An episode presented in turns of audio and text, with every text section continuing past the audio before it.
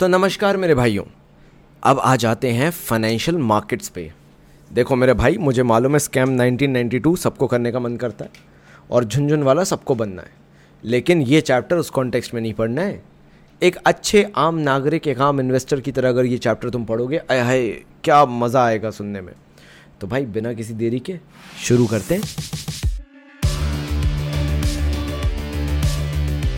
तो देखो यार फाइनेंशियल मार्केट के बारे में क्या बोला गया? It's a link between the savers and the borrowers जो सेव करने वाले लोग हैं, जो पैसा बचाने वाले लोग हैं, और जिनको मार्केट में पैसा चाहिए, जिनको बोरो करना है, इनके बीच में फाइनेंशियल मार्केट एक लिंकिंग पिन बनता है डिजिटली बनता है, और यहाँ पे हम जैसे इन्वेस्टर्स जो पैसा लगाना चाहते हैं, ये अपना पैसा दे सकते हैं, और वो कंपनीज़ जिनको पैसा चाहिए, वो आके पैसा ले सकती हैं, और अपना इन्वेस्टमेंट लगा सकते यूज़ करें बढ़िया प्रॉफिट प्रॉफिट कमाएँ। वो प्रॉफिट वहाँ कमाएँ, हमारे साथ भी शेयर करें, क्योंकि पैसा तो हमने भी इन्वेस्ट किया है।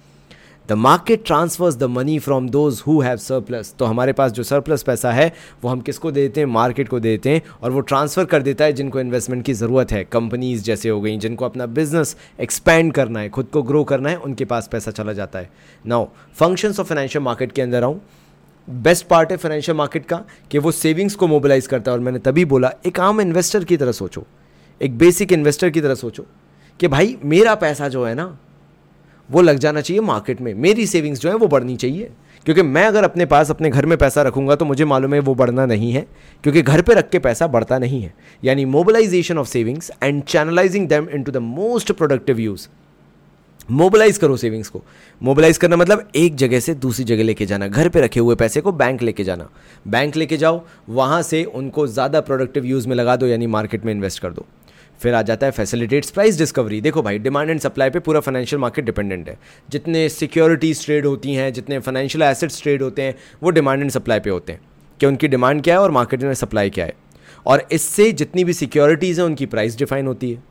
तो अगर आप डिमांड करोगे एज एन इन्वेस्टर आपको अपना पैसा लगाना है मार्केट में, आप डिमांड करोगे, मेरे को ये सिक्योरिटी खरीदनी है, और मार्केट में उस सिक्योरिटी की सप्लाई कंपैरेटिवली लिमिटेड है, जैसे एल का आईपीओ तो क्या होगा? जो आईपीओ है, उसकी प्राइस बढ़ना चालू हो जाएगी। तो डिमांड ज़्यादा है सप्लाई कम है, सब पैसा लगाना चाहते हैं एल के आईपीओ में तो डिमांड ज़्यादा होने के कारण आईपीओ की प्राइस बढ़ना चालू हो जाएगी। मतलब आगे जब भी वो ट्रेड होगा तो उसकी प्राइस बढ़ना चालू हो जाएगी। Then provides liquidity to financial assets liquidity to financial assets का मतलब क्या हुआ? देखो भाई, आप इन्वेस्ट भी कर सकते हो पैसा, और आप जब चाहो मार्केट से पैसा निकाल भी सकते हो। तो ये जो फाइनेंशियल मार्केट है, ये वो लिक्विडिटी भी प्रोवाइड कराता है। ये मार्केट के तहत ये भी हो सकता है कि कभी भी आप जब भी चाहो मार्केट से पैसा निकाल भी सकते हो आराम से। समझ रहे हो कि नहीं समझ रहे हो? ये पैसा जब तुम्हें अच्छा लगे, तुम्हें लगता है आज निकाल लेना चाहिए, तुम आज निकाल सकते हो। तुम्हें लगता है कल निकाल लेना चाहिए, चार साल बाद निकाल लेना चाहिए। कभी भी लिक्विडिटी है as and whenever you want you can always withdraw your money from the financial market from the financial assets because of these financial markets फिर आ जाते हैं रिड्यूस द ट्रांजेक्शन कॉस्ट क्योंकि ये फाइनेंशियल मार्केट एग्जिस्ट करते हैं, जो cost लगती है ट्रांजेक्शन्स की, वो बहुत मिनिमल हो चुकी है बिकॉज़ यहाँ पे सारी चीज़ें सेबी के अंडर आ जाती है. तो सेबी डिफाइन करता है हर एक चीज़ को, इसके कारण कॉस्ट मिनिमल होती है, सारी चीज़ें फेयर होती हैं. फिर आ जाते हैं टाइप्स ऑफ़ फाइनेंशियल मार्केट जो इस बार मुझे इंपॉर्टेंट लगता है वो मनी मार्केट है. सेकंड आ जाता है कैपिटल मार्केट कैपिटल मार्केट के अंदर भी दो चीज़ें प्राइमरी मार्केट और सेकेंडरी मार्केट तो मैंने इस पेज के अंदर तुम्हें बता दिया, page number O O six पर लिखा हुआ है कि तुम्हें ये चार टॉपिक्स पढ़ने हैं। पहला तो मनी मार्केट दूसरा कैपिटल मार्केट कैपिटल मार्केट के अंदर दो सेपरेट टॉपिक पढ़ने प्राइमरी मार्केट और सेकेंडरी मार्केट तो चलो भाई, श्री गणेश करते हैं मनी मार्केट के साथ। मनी मार्केट वो मार्केट है जहाँ पे आप शॉर्ट टर्म के लिए पैसा उठा रहे हो। लंबे वक्त के लिए नहीं, बहुत ही शॉर्ट टर्म के लिए। एंड जनरली इस शॉर्ट टर्म को माना जाता है फाइनेंशियल ईयर फ़िज़िकल ईयर या वन ईयर जो भी आप उसको बोलना चाहते हो। So money market is a market for short term funds for use for a period up to one year features हो जाते हैं। बेसिकली कोई जोग्राफिकल लोकेशन नहीं है। मैंने पहले ही आपको इंट्रोडक्शन में बता दिया it's all about digital world तो सारी चीज़ इसमें डिजिटली होती हैं और ये शॉर्ट टर्म का मार्केट है। ना सबसे पहले आता है call money call money generally use होता है बैंक्स के बीच में जब बैंक्स को टेम्प्रेरी शॉर्टेज हो, जा, हो जाती है फंड्स की। मतलब हो सकता है उन्होंने मार्केट में बहुत ज़्यादा लोन्स दे दिए हों, लोग कैश निकालने आ गए हों बैंक से और उतने लोग सेव करने नहीं आए हों, पैसा डिपॉजिट करने नहीं आए हों। सो ऐसे केस में क्या हो सकता है? बैंक्स के पास शॉर्टेज हो सकती है और जो उनको legal reserve ratios basic maintain करने पड़ते हैं एसएलआर और सीआरआर मेंटेन जो करना पड़ता है। बेसिकली मैं बात करूँगा सीआरआर की तो वो सी क्योंकि मेंटेन नहीं कर पाते हैं उसके लिए उन्हें दूसरे बैंक से पैसा उठाना पड़ता है शॉर्ट पीरियड के लिए। वो बेसिकली बहुत बहुत ही शॉर्ट पीरियड ऑफ़ टाइम के लिए होता है। जनरली एक दिन देखा जाता है। और उस टाइम के लिए वो पैसा उठा के बैंक से लेके बोरो करके वो अपना सी आर आर मेंटेन कर लेते हैं। एंड फिर बाद में जब लगता है, एक आध दिन के बाद जब लोग वापस सेव करने आने लगते हैं पैसा यू नो ड्रॉप करने आने लगते हैं मतलब इन मतलब सीधी बात इन्वेस्ट या सेव जो भी तुम कहना चाहते हो, जब सेविंग्स करने डिपॉजिट करने दोबारा पैसा आने लगते हैं लोग तो जो बैंक है, वो कॉल मनी का पैसा वापस लौटा देता है। चलो फिर आगे बढ़ते हैं। कॉल मनी के बाद अगर मैं आपसे बात करूँ तो मैं बात करूँगा ट्रेजरी बिल की। ना ये जो ट्रेजरी बिल है, या जो टी बिल है, ये आपको पता हो तो ट्वेंटी फाइव थाउज़ेंड के डिनोमिनेशन में इशू किए जाते हैं। नाउ ये जो ट्रेजरी बिल्स होते हैं minimum amount twenty five thousand से चालू होते हैं। ये जो है Reserve Bank of India issue करता है। On behalf of the government issue किया जाता है। ये एक नेगोशिएबल इंस्ट्रूमेंट्स हैं। फ्रीली ट्रांसफरेबल है और डिस्काउंट पे इशू होते हैं। अब तुम मुझसे पूछोगे, भैया, ये क्या इतना कुछ बता दिया? थोड़ा सा हिंदी अनुवाद करेंगे क्या? बिल्कुल करेगा भाई तुम्हारा। सरकार को जब लगता है कि मार्केट में महँगाई बहुत तेज़ी से बढ़ रही है और सरकार को मार्केट से पैसा खींचना है, पूरा का पूरा सरकार को चाहिए वो पैसा, मैक्सिमम अमाउंट जो एक्स्ट्रा सरप्लस हो रहा है, सरकार क्या करती है ऐसे टाइम पे? ट्रेजरी बिल इशू करती है और ये बड़ी अट्रैक्टिव स्कीम्स होती है स्पेशली कमर्शियल बैंक्स के लिए इंडिविजुअल्स के लिए, जो इन्वेस्टर्स होते हैं पोटेंशियल इन्वेस्टर्स होते हैं मार्केट के अंदर। और सरकार बोलती है, ये पच्चीस हज़ार का ट्रेजरी बिल रख लो रख लो रख लो, बाईस हज़ार रुपये में ट्वेंटी टू थाउज़ेंड रुपीज़ में. तो कमर्शियल बैंक पगला जाते हैं, क्योंकि कमर्शियल बैंक भी जानते हैं कि ये रिटर्न बहुत हाई है। बहुत शॉर्ट पीरियड ऑफ़ टाइम के लिए रिटर्न काफ़ी अच्छा है। तो जितने भी कमर्शियल बैंक्स होते हैं, या जो इंडिविजुअल्स होते हैं, जो पैसा मे भी खर्च कर रहे होते, या वो कमर्शियल बैंक्स में भी लोन में पैसा लुटा रहे होते, वो सारे के सारे उठा के सरकार के ये ट्रेजरी बिल्स खरीद लेते हैं डिस्काउंटेड रेट पे। इनसे सरकार को मिल जाता है पैसा मार्केट में कंट्रोल हो जाता है इन्फ्लेशन क्योंकि जो पैसा लोग खर्च करते वो पैसा उन्होंने ट्रेजरी बिल खरीदने में लगा दिया। और अल्टीमेटली सरकार के पास पूरा पैसा पहुँच जाता है सरकार मार्केट से इन्फ्लेशन कंट्रोल कर लेती है और ये काइंड ऑफ़ एन इन्वेस्टमेंट भी हो जाता है आ, सरकार के प्रोस्पेक्टिव से देखा जाए तो। जनरली जो ट्रेजरी बिल होता है ये बेसिकली 14 टू 364 डेज़ में आ, के बीच का होता है। इसकी जो वैलिडिटी होती है जिसको आप बोलते हो मेचोरिटी पीरियड जिसको आप बोलते हो ये 14 टू 364 डेज़ के बीच में रहता है और इसको ज़ीरो कूपन बॉन्ड भी बोला जाता है अगर तुम्हें नहीं पता है तो। एंड बेसिकली जो मिनिमम अमाउंट होता है इसका वो 25,000 होता है। So coming to the next thing that is commercial bill अब यार तुम्हें तो पता होगा मैंने तुम्हें यू नो अगर तुमने मेरे से फाइनेंशियल मैनेजमेंट चैप्टर पढ़ा है तो मैंने बताया था कि दो बिजनेसेस जो हैं जनरली क्रेडिट ट्रांजेक्शन करते हैं। ये नॉर्मल कल्चर है इंडिया के अंदर और बाहर भी। तो होता क्या है?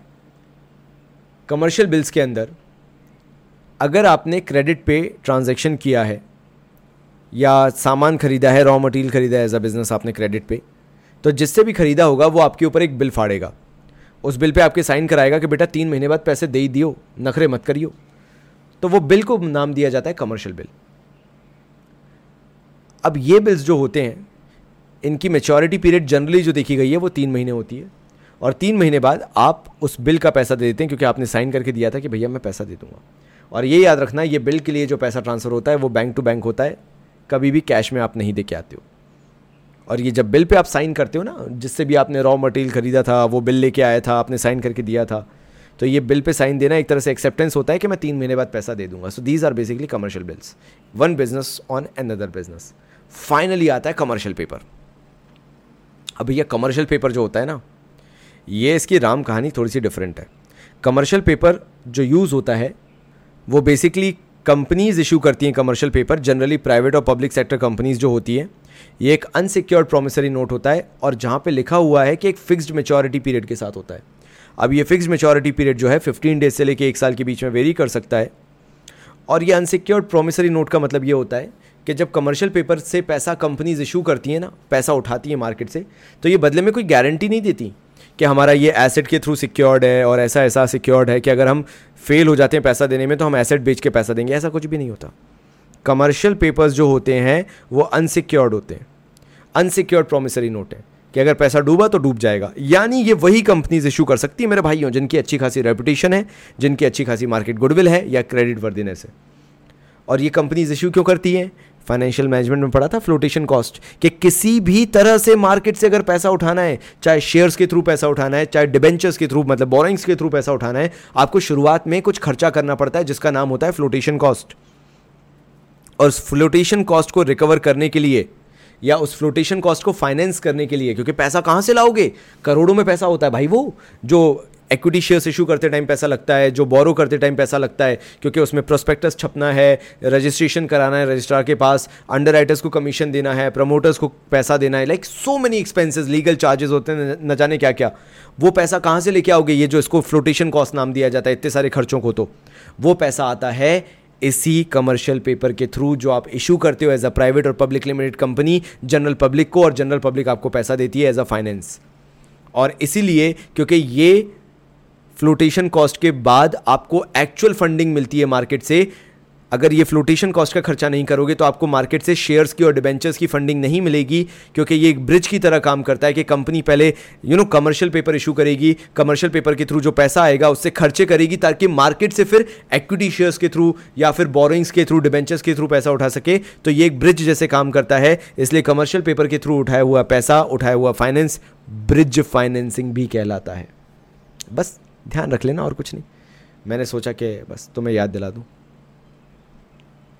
नाउ सर्टिफिकेट ऑफ़ डिपॉजिट क्या होता है? भैया, देखो ये एक टाइम डिपॉजिट है। ये मार्केट में सोल्ड भी किया जा सकता है, बेचा भी जा सकता है सेकेंडरी मार्केट के अंदर। ये बेयर सर्टिफिकेट है, जिसका नाम होता है उसको पैसा मिल जाता है, या डॉक्यूमेंट ऑफ़ टाइटल है, जिसके नाम पे होता है उसको पैसा मिल जाता है। इसमें क्या होता है? जब भी आप बैंक में पैसा जमा कराते हो, उसके अगेंस्ट में आपको सर्टिफिकेट ऑफ़ डिपॉजिट मिल जाता है। अब आप चाहो तो ये सर्टिफिकेट किसी और के नाम पे कर दो, और वो आपको पैसा दे देगा, और बैंक के पास अब वो अगर कभी भी सर्टिफिकेट लेके जाएगा तो उसको उसके बदले में पैसा मिल जाएगा। तो सर्टिफिकेट ऑफ़ डिपॉजिट का सीधा मतलब जिसका नाम लिखा है, उसी का पैसा है भाई, सीधी बात है। डॉक्यूमेंट ऑफ़ टाइटल कहलाता है। ये नेगोशिएबल है फ्रीली ट्रांसफरेबल है, जिसके पास रहेगा, उसका हो जाएगा ये। फाइनली आते हैं अब अपन कैपिटल मार्केट पे, जो भाई मेरे को सबसे ज़्यादा इंटरेस्टिंग लगता है। तो कैपिटल मार्केट क्या बोलता है? लेट्स अंडरस्टैंड देखते हैं, क्या ही ज़्यादा बोल लेगा। सुनते हैं ज़रा, कैपिटल मार्केट क्या बोलता है? ये पहली चीज़ तो कैपिटल मार्केट की जब भी बात की जाएगी C A P I T A L capital है। मतलब लॉन्ग टर्म की बात की जा रही है। So capital market is a market for medium and long term funds but हाँ बोर्ड्स में पूछे ना तो लॉन्ग टर्म ज़्यादा लिखना मीडियम टर्म पे भले इतना फोकस मत करो। लॉन्ग टर्म पे ज़्यादा फोकस करना। It includes all organisation institution and instruments that provide long term and medium term funds इसके अंदर सारी ऑर्गेनाइजेशंस आ जाएँगी, सारे इंस्टीट्यूशंस आ जाएँगे, सारे वो इंस्ट्रूमेंट्स आ जाएँगे, जिसके तहत आपको या तो लॉन्ग टर्म या तो मीडियम टर्म फंड्स मिल सकते हैं। क्लियर है ये बात? आगे बढ़े। एंड मीडियम टर्म भी बेटा पाँच से आठ साल होता है और लॉन्ग टर्म दस से पच्चीस साल होता है। मैंने कहा रेफरेंस के लिए बता दूँ, वरना तुम कन्फ्यूज़ हो। Now types of capital market में आते हैं तो एक होता है प्राइमरी मार्केट दूसरा होता है सेकेंडरी मार्केट प्राइमरी मार्केट क्या कहता है? जब आप पहली बार सिक्योरिटीज इशू करते हो सेकेंडरी मार्केट कहता है, जिसमें एक बार सिक्योरिटीज इशू होने के बाद वो ट्रेड होती रहती हैं। मैं आऊँगा, उस पर भी आऊँगा टेंशन मत लो। So let's talk about the primary market ये बोलता है, यहाँ पे सिक्योरिटीज़ पहली बार बेची जाती हैं तो यहाँ पे न्यू सिक्योरिटीज़ कंपनी इशू करती है। Now methods of flotation of securities in primary market की बात की जाए, आखिर किस तरह से आप प्राइमरी मार्केट में फ्लोट कर सकते हो, अपनी सिक्योरिटीज़ को इशू कर सकते हो सिक्योरिटीज़ को? पहला आता है पब्लिक इशू थ्रू प्रोस्पेक्टस अब तुम पूछोगे, यार, ये प्रोस्पेक्टस क्या हो गया? भैया, बताओ तो यार ज़रा। मतलब हमने तो पहली बार सुना है प्रोस्पेक्टस जैसी कोई चीज़। तो भाई देखो यार प्रोस्पेक्टस का मतलब है कंपनी बढ़िया सी किताब छपवाती है, उसमें कंपनी अपने सारे डायरेक्टर्स की फ़ोटो छाप देती है। फिर कंपनी की बैलेंस शीट कंपनी का profit and loss account company का कैश फ्लो स्टेटमेंट सब उसके अंदर छपा हुआ होता है। कंपनी का फ्यूचर विजन मिशन सब छपा होगा। और फिर पब्लिक उसको देखती है प्रोस्पेक्टस को। अगर पब्लिक को अच्छा लगता है तो पब्लिक उस प्रोस्पेक्टस को देखने के बाद उस कंपनी में पैसा लगाती है। तो ये हो गया पब्लिक इशू थ्रू प्रोस्पेक्टस फिर आता है offer for sale offer for sale क्या कहता है? यहाँ पर कंपनी जनरल पब्लिक को ही शेयर्स इशू कर रही है, लेकिन कंपनी डायरेक्टली ना जाके बीच में रख लेती है इंटरमीडियरी को। जिनको हम जनरली इन्वेस्टमेंट बैंकर्स भी जानते हैं। तुमने सुना होगा इन्वेस्टमेंट बैंकर्स उन्हें बोला जाता है। उन इन्वेस्टमेंट बैंकर्स को बीच में इंटरमीडियरी की तरह रख लिया जाता है और उनके थ्रू फिर सिक्योरिटीज मार्केट में इशू करवाई जाती हैं। वो ब्रोकर्स की तरह काम कर लेते हैं। नाउ इससे कंपनी को क्या फ़ायदा है? कंपनी को पूरा हैसल ख़त्म हो जाता है मार्केट में शेयर्स इशू करने का मार्केट में सिक्योरिटीज इशू करने का। दूसरा आ जाते हैं, एक और बेनिफिट है। कंपनीज़ की पूरी सिक्योरिटीज लमसम में सोल्ड आउट हो जाती हैं कंपनी को इकट्ठा पैसा मिल जाता है। ब्रोकर को बेनिफिट क्या है? ब्रोकर इस पर अपने एडिशनल चार्जेस जोड़ के मार्केट में शेयर्स बेचता है। पब्लिक महँगा खरीदती है और पब्लिक जानबूझ के खरीदती है, क्योंकि पब्लिक जानती है, ये कंपनी इतनी स्ट्रांग है कि इसका तो हम महँगा शेयर खरीदने को भी तैयार है, क्योंकि फ्यूचर में इसकी वैल्यू और ही बढ़नी है। तो पब्लिक भी खरीदती है। तो offer for sale is a good thing for the company जहाँ कंपनी खुद हैजल नहीं पालना चाहती, झंझट नहीं पालना चाहती है शेयर्स को इशू करने का। तो कंपनी क्या करती है? बीच में इंटरमीडियरी को रख लेती है, जो उनके बिहाफ पे शेयर्स को पब्लिक को बेचते हैं। फिर आ जाते हैं प्राइवेट प्लेसमेंट जिस पे सेबी की सबसे ज़्यादा नज़र रहती है। प्राइवेट प्लेसमेंट में क्या होता है? कंपनी जो होती है, वो वही इंटरमीडियरी को शेयर्स दे रही है। और इंटरमीडियरी आम जनता को ना बेचकर कुछ सिलेक्टेड क्लाइंट्स को बेच रहे हैं। जैसे Life Insurance Corporation Unit Trust of India ये जो सिलेक्टेड क्लाइंट्स होते हैं जनरल इंश्योरेंस सिर्फ़ इंटरमीडियरी इनको ही बेचेगा इन सारी सिक्योरिटीज को। पब्लिक को ना बेच के। दैट इज़ प्राइवेट प्लेसमेंट तो यहाँ पे क्या हुआ? कंपनी ने इंटरमीडियरी को एक फिक्स प्राइस पे बेच दी सिक्योरिटीज। इंटरमीडियरी के पास सिक्योरिटीज आ गई। अब ये हायर प्राइजेस पे सिलेक्टेड क्लाइंट्स को वो सिक्योरिटीज बेच देगा। जनरल पब्लिक, उसके अंदर कंपैरेटिवली काउंट नहीं होती है। तो चलो मेरे भाइयों, राइट इशू के बारे में बात करते हैं। देखो यार, अगर तुम्हारे दोस्त का कोई नया बेस्ट फ्रेंड बन जाए तो यार जेलसी तो होगी। अगर वो तुम्हें कम इंपॉर्टेंस देना चालू कर दे और अपने नए दोस्त को थोड़ी ज़्यादा इंपॉर्टेंस देना चालू कर दे। पता है राइट इशू भी मॉनेटरी वर्जन ऑफ़ ये फ्रेंडशिप का ही है। एक कंपनी के तुम एग्जिस्टिंग शेयर होल्डर हो। और कंपनी को आठ दस साल हो चुके हैं। अब कंपनी ने फ्रेश शेयर्स इशू किए और पब्लिक ने उतने ही शेयर्स खरीद लिए जितने तुम ऑलरेडी खरीद के बैठे हो। अब तुम्हें क्या जलसी होगी? यार, ये तो कंपनी ने पार्शलिटी कर दी। मेरे पास जितने शेयर हैं, आज एक नया शेयर होल्डर जो बैठा हुआ है, उसके पास भी इक्वल शेयर है। ऐसा कैसे हो सकता है? मेरी हिस्सेदारी ज़्यादा होनी चाहिए अगर मैं पहले से शेयर होल्डर था तो। तो राइट इशू तुम्हें वो अधिकार देता है, ये अधिकार वाला इशू है। राइट का मतलब अधिकार, सही वाला नहीं है ये। ये अधिकार वाला इशू है, जहाँ पे कंपनी जो कि एग्जिस्टिंग कंपनी है, जिसके एग्जिस्टिंग शेयर होल्डर्स हैं, वहाँ कंपनी अधिकार देती है आप शेयर होल्डर्स को कि जब भी कंपनी नए शेयर इशू करेगी, सबसे पहले आपसे पूछेगी। आपको ऑफ़र देगी कि आप सब्सक्राइब करिए। ऑब्वियसली आपको पैसा देना पड़ेगा, उसके बदले में फ्री फोकट में हर चीज़ नहीं होती है। आपको obviously as a share holder उसके लिए पैसा देना पड़ेगा, लेकिन आपके पास अधिकार रहेगा कि पहले कंपनी आपसे पूछ रही है कि आप खरीदना चाहते हैं या नहीं। आप बिल्कुल हाँ कर सकते हैं, आप बिल्कुल मना कर सकते हैं। लेकिन राइट right इशू कहता है the company needs to ask the existing shareholders first to subscribe for the new shares और वो उस प्रपोर्शन में कर पाएँगे जिस प्रपोर्शन में उनके एग्जिस्टिंग शेयर्स हैं। जितने भी उनके शेयर्स हैं, उसके एक प्रपोर्शन निकाला जाता है, एक रेशियो निकाला जाता है, उसके अकॉर्डिंग्स में वो नए शेयर्स के लिए सब्सक्राइब कर सकते हैं। And that is what right issue is all about and final आता है इलेक्ट्रिक इनिशियल पब्लिक ऑफ़र तुम एकदम से आ, लिखा हुआ देख के ना चौंक गए होगे वैसे इलेक्ट्रॉनिक कहलाता है वो या इलेक्ट्रिक जो भी तुम बोलना चाहते हो इट्स ए आई पी ओ इसमें क्या होता है? पहले क्या होता था? चिटविट फटती थी। देख रहा हो तुम वहाँ पे स्कैम नाइनटीन नाइनटी टू देख रहा हो? यहाँ पहले चिटे विटे फाड़ी जाती थी उससे शेयर्स की ट्रेडिंग की जाती थी अब वो बंद हो गया है ताकि स्कैम 1992 स्कैम 2022 23 में ना तब्दील हो सके। तो इसलिए आई पी ओ जो लाया जाता है वो ई लाया जाता है मतलब वही जो मैंने आईपीओ समझाया तुम्हें, उसके लिए अगर आपको एज अ पब्लिक अप्लाई करना है तो आपको इलेक्ट्रॉनिकली करना पड़ेगा ब्रोकर के पास जाके and that is what E I P O is its initial public offering explain in electronic way that's it चलो, आगे बढ़ते हैं।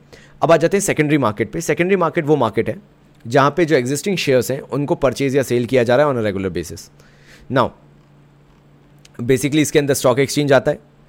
ये स्टॉक एक्सचेंज हुआ क्या? An organisation or body of individuals whether incorporated or not establish for the purpose of assisting regulating and controlling of business in buying selling and dealing securities अब तुम इसका हिंदी अनुवाद चाहोगे? भाई करके देगा। ये एक ऐसा ऑर्गेनाइजेशन है स्टॉक एक्सचेंज या बॉडी ऑफ़ इंडिविजुअल्स है। इसके अंदर सब ले लिया, ताकि कन्फ्यूज़न का कोई स्कोप ही ना रहे। जिसको इनकॉर्पोरेट किया गया या ना भी इस्टेब्लिश हो। For the purpose of assisting regulating and controlling ये असिस्ट करेगी कंपनीज़ को, ये कंपनीज़ को मॉनिटर करेगी मतलब रेगुलेट करेगी, कहीं ना कहीं किसी हद तक कंट्रोल भी करेगी, ताकि वो सिक्योरिटीज़ को बाय एंड सेल कर सके और डीलिंग्स में। कौन कर रहा है ये? हेल्प स्टॉक एक्सचेंज कर रहा है। चाहे ये इस पर्पज़ के लिए इनकॉर्पोरेट हुआ हो, चाहे ना हुआ हो, ये स्टॉक एक्सचेंज के हक हैं। सीधे उन्होंने क्लियर कर दिया। चाहे बोला गया हो कि ये उनका हक है या नहीं है whether incorporated or not established काम तो वो ये करेंगे। ये कानून ने बोल दिया तो भाई फिर तो हो गई होगा। फ़ंक्शंस ऑफ़ स्टॉक एक्सचेंज क्या है? ज़रा वो भी सुन लेते हैं। इकोनॉमिक बैरोमीटर है। अगर आपका सेंसेक्स ऊपर जाता है तो मतलब इकोनॉमी ग्रो कर रही है। सेंसेक्स नीचे आ रहा है तो इकोनॉमी जा रही है। रिसेशन में जा रही है, समझ जाना। नाउ प्राइसिंग ऑफ़ सिक्योरिटीज़ मैंने बताया था डिमांड एंड सप्लाई की बेसिस पे सिक्योरिटीज़ की प्राइसेस डिफाइन होती हैं। और ये स्टॉक एक्सचेंज वो जगह है जहाँ पे प्राइसिंग डिफाइन हो सकती है, क्योंकि डिमांड एंड सप्लाई को फ्री फ्लो दिया जाता है स्टॉक एक्सचेंज के अंदर। कॉन्ट्रीब्यूट्स टू इकोनॉमिक ग्रोथ ये जो बाइंग एंड सेलिंग सिक्योरिटीज़ की होती रहती है स्टॉक एक्सचेंज के अंदर, इससे होता क्या है? जो सेविंग्स पड़ी हुई हैं इन्वेस्टर्स के पास, वो चैनलाइज हो जाती हैं मोर प्रोडक्टिव यूजेस में। इससे हमारे भारत की ग्रोथ होती है इकोनॉमिक ग्रोथ होती है, क्योंकि जो पैसा सेविंग्स में पड़ा हुआ था, आज वो बेटर वे में इन्वेस्ट हो चुका है, अच्छी जगह पे इन्वेस्ट हो चुका है। इसी बात से सेकंड पॉइंट आता है मतलब नेक्स्ट पॉइंट आता है बेटर एलोकेशन ऑफ़ कैपिटल भैया, घर पे पड़ा पड़ा पैसा क्यों सड़ा रहे हो? कैश में रख के क्यों सड़ा रहे हो? इससे अच्छा कंपनीज़ को दो प्रॉफिट कमाएँगी वो, उससे तुम्हारे साथ भी शेयर करेंगी। फिर आ जाते हैं सेफ्टी ऑफ़ ट्रांजेक्शन सबसे अच्छी बात है। अब स्कैम नहीं हो सकता है। स्टॉक एक्सचेंज के थ्रू स्कैम पॉसिबल ही नहीं है। किसी भी तरह से पॉसिबल नहीं है। तो भैया, वो कंपनीज़ लिस्ट ही नहीं हो सकती जो पैसा मांगने आ जाए, जिनकी कैपिटल वैल्यूएशन नहीं है मार्केट गुडविल नहीं है। तो कभी भी फ्रॉड नहीं होगा इन्वेस्टर्स का पैसा डूबेगा नहीं and that is the biggest part फिर यहाँ पे एक और अच्छी बात है प्रोवाइडिंग स्कोप फॉर स्पेकुलेशन मतलब अंदाज़ा लगाओ कि कितना मार्केट बढ़ेगा, कितना मार्केट नीचे आएगा। और उसके हिसाब से अपनी सिक्योरिटीज़ को बेचो, खरीदो। कौन मना कर रहा है? तभी इसी बात से आया लिक्विडिटी जब मन चाहे पैसा निकाल लो। जब तुम्हें लगता है स्टॉक एक्सचेंज से, जब अच्छा लगे पैसा निकाल लो, जब पैसा लगे पैसा डाल दो। That is liquidity free flow of money कोई नहीं रोकेगा तुम्हें पैसा निकालने या डालने से। फिर आता है promotes the habits of saving and investment stock exchange की भाइयों, सबसे अच्छी बात यही है कि तुम्हें सेव करने पे, तुम्हें इन्वेस्टमेंट करने पे ये टेम्प्ट करती है, एक आदत डालती है। क्योंकि अगर तुम्हारा पचास हज़ार रुपये घर पे पड़ा हुआ, कल fifty five thousand stock market में हो सकता है, क्यों नहीं लगाना चाहोगे तुम शेयर मार्केट में? अगर पापा ने एक लाख रुपए आईफोन के लिए दिए हैं, और अगर तुम उसको तीन लाख में कन्वर्ट करके फिर एक लाख का आईफोन ले लो, दो लाख बचा लो, क्यों नहीं करना चाहोगे तुम ऐसे मार्केट में? बिल्कुल करो। सो ये सेविंग और इन्वेस्टमेंट हैबिट को बढ़ाता है। चलो भाइयों, श्री गणेश करते हैं trading procedure on a stock exchange का। क्योंकि अगर ये तुम्हें समझ में आ गया ना भाई खुदा कसम ज़िंदगी सफल हो जाएगी। पहला इन्होंने बोला सिलेक्शन ऑफ़ ब्रोकर क्योंकि तुम्हें पता है कि ऑलरेडी तुम एक इन्वेस्टर हो यू नो शेयर मार्केट के अंदर पैसा लगा रहे हो रेगुलर ट्रेडिंग तुम्हारी चली रही है सब कुछ एग्जिस्टिंग है। जब अपन बात कर रहे हैं स्टॉक एक्सचेंज की तो। सेकेंडरी मार्केट की बेसिकली सो so, आखिर तुम कैसे ट्रेड कर सकते हो? कंपनी में कैसे पैसा लगा सकते हो एज एन इन्वेस्टर मैं तुम्हारी बात करने वाला हूँ। तो दिल पे हाथ रखना और अब से शेयर्स के बारे में और पता करना चालू करो। और यू नो इन्वेस्टमेंट चालू करो, पैसा लगाना चालू करो, मज़ा आएगा। तो पहला होता है सिलेक्शन ऑफ़ ब्रोकर तुम ढूँढने निकलते हो, पहले तो तुम्हारा ज़िंदा होना ज़रूरी है, ये याद रखना, ठीक है? कि तुम्हारा होना ज़रूरी है, तुम एग्जिस्ट करो, पैसा कमाओ, तुम्हारे पास पैसा लगाने के लिए होना चाहिए। That is the very basic need फिर वहाँ से तुम ब्रोकर ढूंढना चालू करते हो। ना ब्रोकर ना कोई भी हो सकता है। एक इंडिविजुअल हो सकता है, एक पार्टनरशिप फर्म हो सकता है मे बी किसी ने कंपनी वगैरह खोल रखी हो वन पर्सन कंपनी वगैरह, वो हो सकती है। तुम्हारा बैंक भी पता है तुम्हारे ब्रोकर की तरह एक्ट कर सकता है। मतलब सोचो, तुम्हारे बैंक अकाउंट जहाँ तुमने अपना बैंक अकाउंट खोल के रखा हुआ है, जहाँ तुम्हारा पैसा जमा रहता है, वहाँ पे भी तुम जाके पूछ सकते हो, क्या आप ब्रोकर सर्विसेज़ देते हैं? और वो एक सेपरेट डिपार्टमेंट से बंदा आएगा, आपको बताएगा पूरे प्रोसीजर कंप्लीट करवाएगा और फिर आप उस बैंक को भी ब्रोकर की तरह एक्ट करवा सकते हो। सोचो वो आपके लिए शेयर्स खरीदेगा बेचेगा वो बैंक आपके लिए काम कर सकता है। सो so, सेकंड आता है ओपनिंग अ डीमैट अकाउंट चलो ठीक है तुमने ब्रोकर ढूंढ लिया। अब ब्रोकर सबसे पहले आपसे पूछेगा सर आपका बैंक अकाउंट तो है हमें पता है सर। ऑब्वियसली आप बैंक में खड़े हो तो बैंक अकाउंट तो आपका होगा।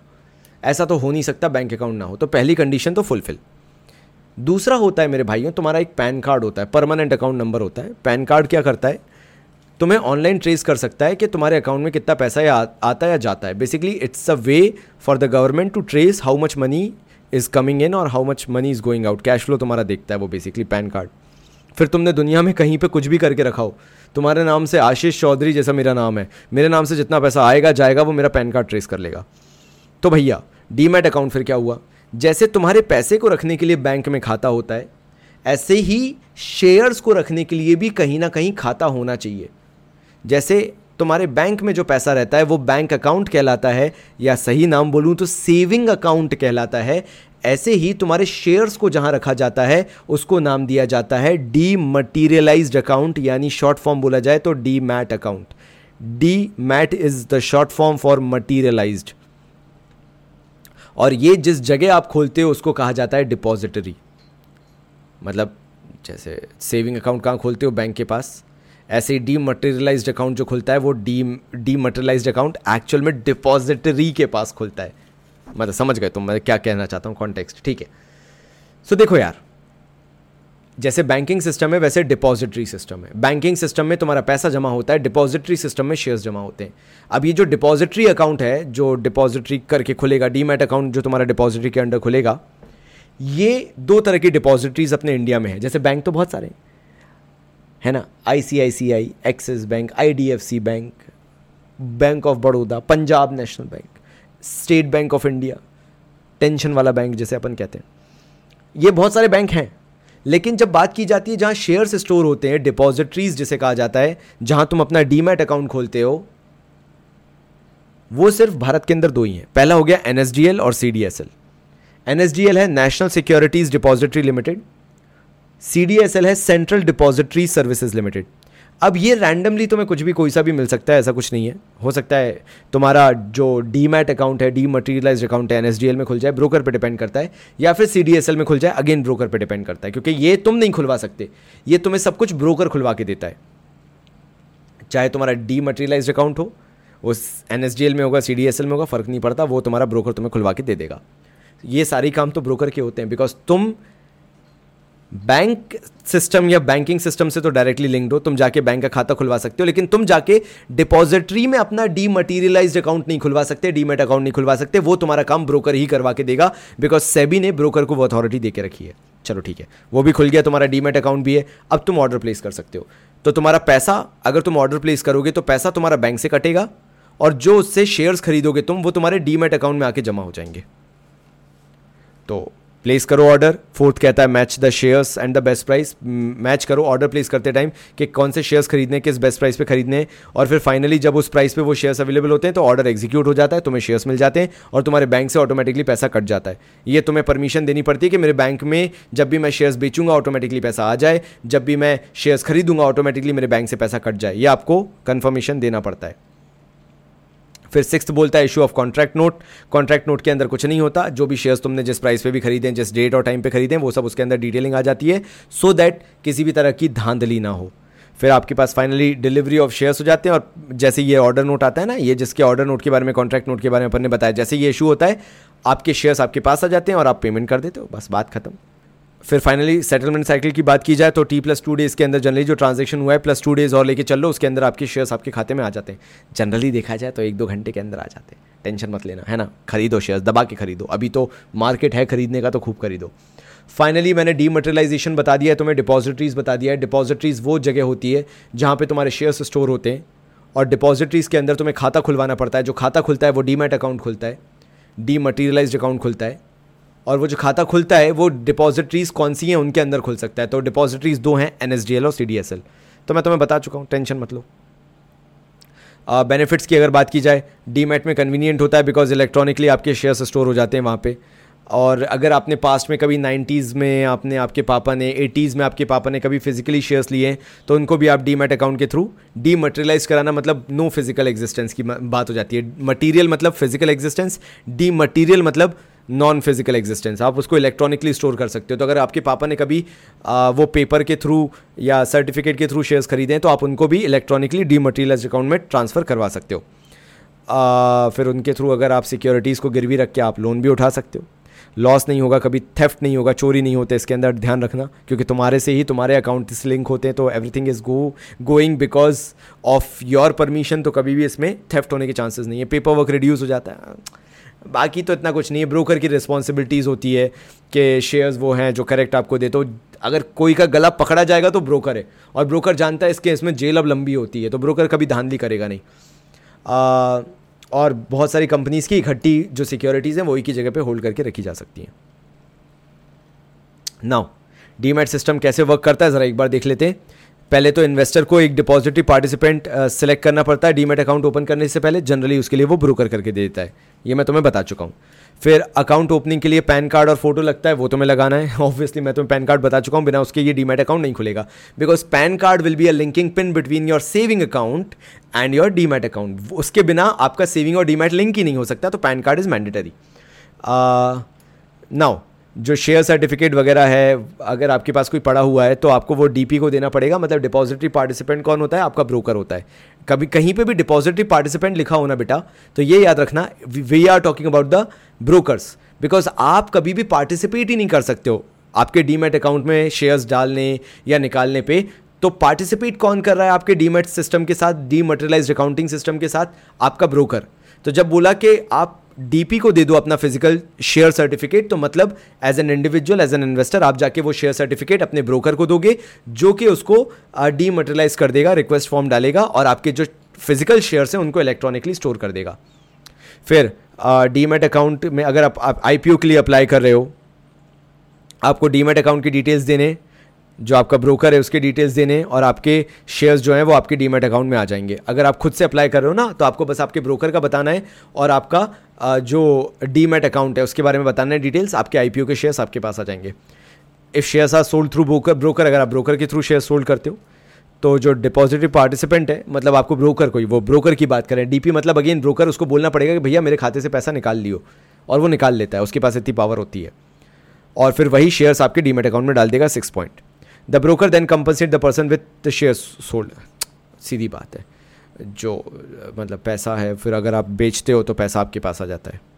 फिर जो ट्रांजेक्शन है वो टी प्लस टू डेज़ में जनरली सेटल आउट हो जाते हैं। टेंशन मतलब नेक्स्ट आते हैं मेरे भाइयों, जो अपना लास्ट टॉपिक है। वैसे मैं इसके बाद लास्ट टॉपिक होगा, लेकिन मतलब थोड़े से इंपॉर्टेंट पॉइंट्स अपन इसके अंदर पढ़ लेते हैं, जो कि है कॉन्स्टिट्यूंट्स ऑफ़ डिपॉजिटरी सिस्टम अगर कोई तुमसे पूछता है कि भैया डिपॉजिटरी सिस्टम के अंदर कौन दो लोग आते हैं? तो एक तो हो गया खुद डिपॉजिटरी मतलब N S D L C D S L और दूसरा हो गया उसमें पार्टिसिपेट करने वाले ब्रोकर्स जिन्हें हम बोलते हैं डिपॉजिटरी पार्टिसिपेंट्स क्योंकि मैं दोनों का मीनिंग समझा चुका हूँ तो मैं तुम्हारा टाइम वेस्ट नहीं करूँगा। Next comes to SEBI SEBI पहले एक वॉचडॉग हुआ करता था। उसके पास कोई इतनी पावर नहीं थी, ना ही सेबी कोई एक्शन ले पाता था, तभी फिर स्कैम्स होना चालू हुए। सेबी ने खूब बोला कि हमें पावर दो सब करो, लेकिन कोई नहीं सुनने को तैयार था। फिर भैया मई 1992 में सेबी को कर दिया गया लीगल स्टेटस ग्रांट और उसके बाद तो सेबी भाई ने जो मचाई है, जो भयंकर लेवल में मचाई है, फिर तो कोई स्कैम होने नहीं दिया। आज अपन 2022-23 में जी रहे हैं। आज तक स्कैम नहीं होने दिया। So securities and exchange board of India was set up with the main purpose of keeping a check on malpractice and protect the interest of the investors बस इतनी सी बात थी। लेकिन फिर लीगल स्टेटस मिलता गया। और अब देखो फ़ंक्शन ज़रा। तो ये फ़ंक्शंस में प्रोटेक्टिव फ़ंक्शन सबसे इंपॉर्टेंट है। तो कृपया करके प्रोटेक्टिव फ़ंक्शंस अच्छे से पढ़ लेना एक बार, ठीक है? तो तीन तरह के फ़ंक्शन है सेबी के आज के टाइम पे। प्रोटेक्टिव डेवलपमेंटल और रेगुलेटरी फ़ंक्शन प्रोटेक्टिव फ़ंक्शंस कहते हैं, ये तीन इंपॉर्टेंट पॉइंट्स है फ़र्स्ट थ्री बाकी के तुम चाहो तो ये जो दो सब पॉइंट्स हैं मतलब सब पॉइंट्स तो नहीं, पांचवे के अंदर कुछ सब पॉइंट्स हैं, लेकिन तीन मेजर पॉइंट्स जो हैं उनको अच्छे से याद करना। Check price rigging price rigging क्या होता है? कई बार प्राइजेस जो सिक्योरिटीज़ की होती हैं शेयर्स की होती हैं, उनको मैनिपुलेट किया जाता है।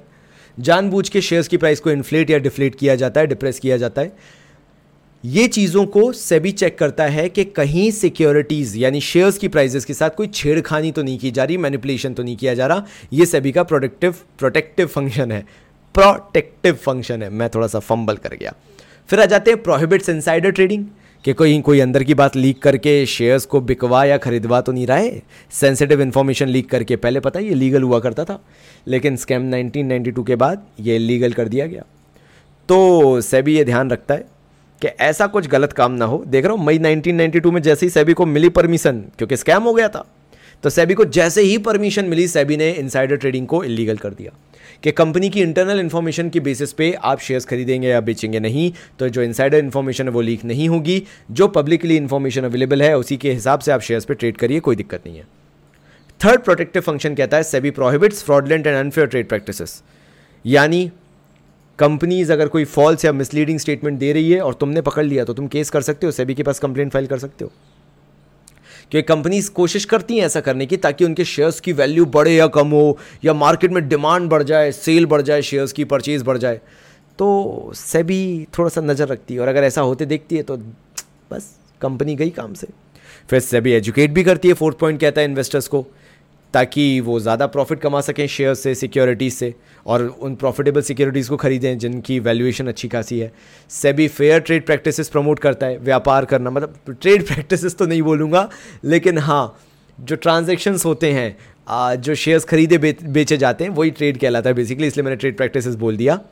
वो प्रमोट करता है कि फेयर प्रैक्टिसेस हों कोड ऑफ़ कंडक्ट को फॉलो किया जाए गाइडलाइंस जो सेबी की हैं इशू की कर रखी हैं डिबेंचर होल्डर्स को लेके बाकी जो भी शेयर्स को लेके वो फॉलो की जाए इनसाइडर ट्रेडिंग को पनिशेबल किया जाए और प्रेफरेंशियल अलॉटमेंट जो होता है मैंने तुम्हें बताया भी था उस पर ध्यान रखा जाए कि कहीं ना कहीं उसमें कोई फ्रॉड तो नहीं हो रहा है। फिर आ जाते हैं डेवलपमेंटल फ़ंक्शन पे।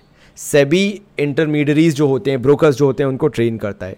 सेबी फ्लेक्सिबल अप्रोच भी रखता है अडेप्टेबल अप्रोच भी रखता है ताकि यू you नो know, जो ई ट्रेडिंग है इंटरनेट ट्रेडिंग जो है, वो हो सके स्टॉक ब्रोकर्स के थ्रू लोग घर से बैठ के ट्रेडिंग कर सकें लोग ज़्यादा कंफर्टेबल फील करें ट्रेड करने में इन्वेस्टमेंट करने में तो सेबी थोड़ा सा यू नो फ्लेक्सिबल और अडेप्टेबल अप्रोच फॉलो करने लगा है रिसेंट टाइम्स में। आपने देखा होगा कि ग्रो ऐप वगैरह से तो आजकल आप यूपीआई से भी ट्रेड कर सकते हो तो that is the flexible approach of SEBI to reduce issue cost जो इसमें जो एडिशनल कॉस्ट लगती है, उसको मिनिमल करना मिनिमाइज़ करना प्राइमरी आई जो आते हैं उनको कोशिश करना कि जो आई हैं वो सक्सेसफुल हों प्रॉपर कंपनीज़ आके आई पी ओ सेबी के थ्रू लिस्ट करें, ये देखना। फाइनली आ जाता है रेगुलेटरी फ़ंक्शन कुछ नहीं है, बस फ्रॉड ना हो, और इस वाले फ़ंक्शन के अंदर पकड़ा जाता है ब्रोकर्स को। ठीक है? जितने भी इंटरमीडिएटरीज हैं सेबी उन पर नज़र रखती है दैट्स इट ताकि इनको मॉनिटर करते रहें, और इनको रूल्स एंड रेगुलेशन में बांधे रखें, ताकि ये कभी फ्रॉड ना कर पाएँ। दैट्स इट रेगुलेटरी फ़ंक्शन नहीं भी याद करोगे तो चल जाएगा, बस इतना याद रखना रेगुलेटरी फ़ंक्शन में ब्रोकर की गर्दन पकड़ के रखी जाती है। बस। तो मेरे भाइयों, ज़रूर बताना ये चैप्टर कैसा लगा। भाई ने तुम्हारे मेहनत बहुत की है डिटेल में एक्सप्लेन किया है। और बाकी प्यार बनाए रखना। तब तक के लिए बहुत सारा प्यार और धन्यवाद।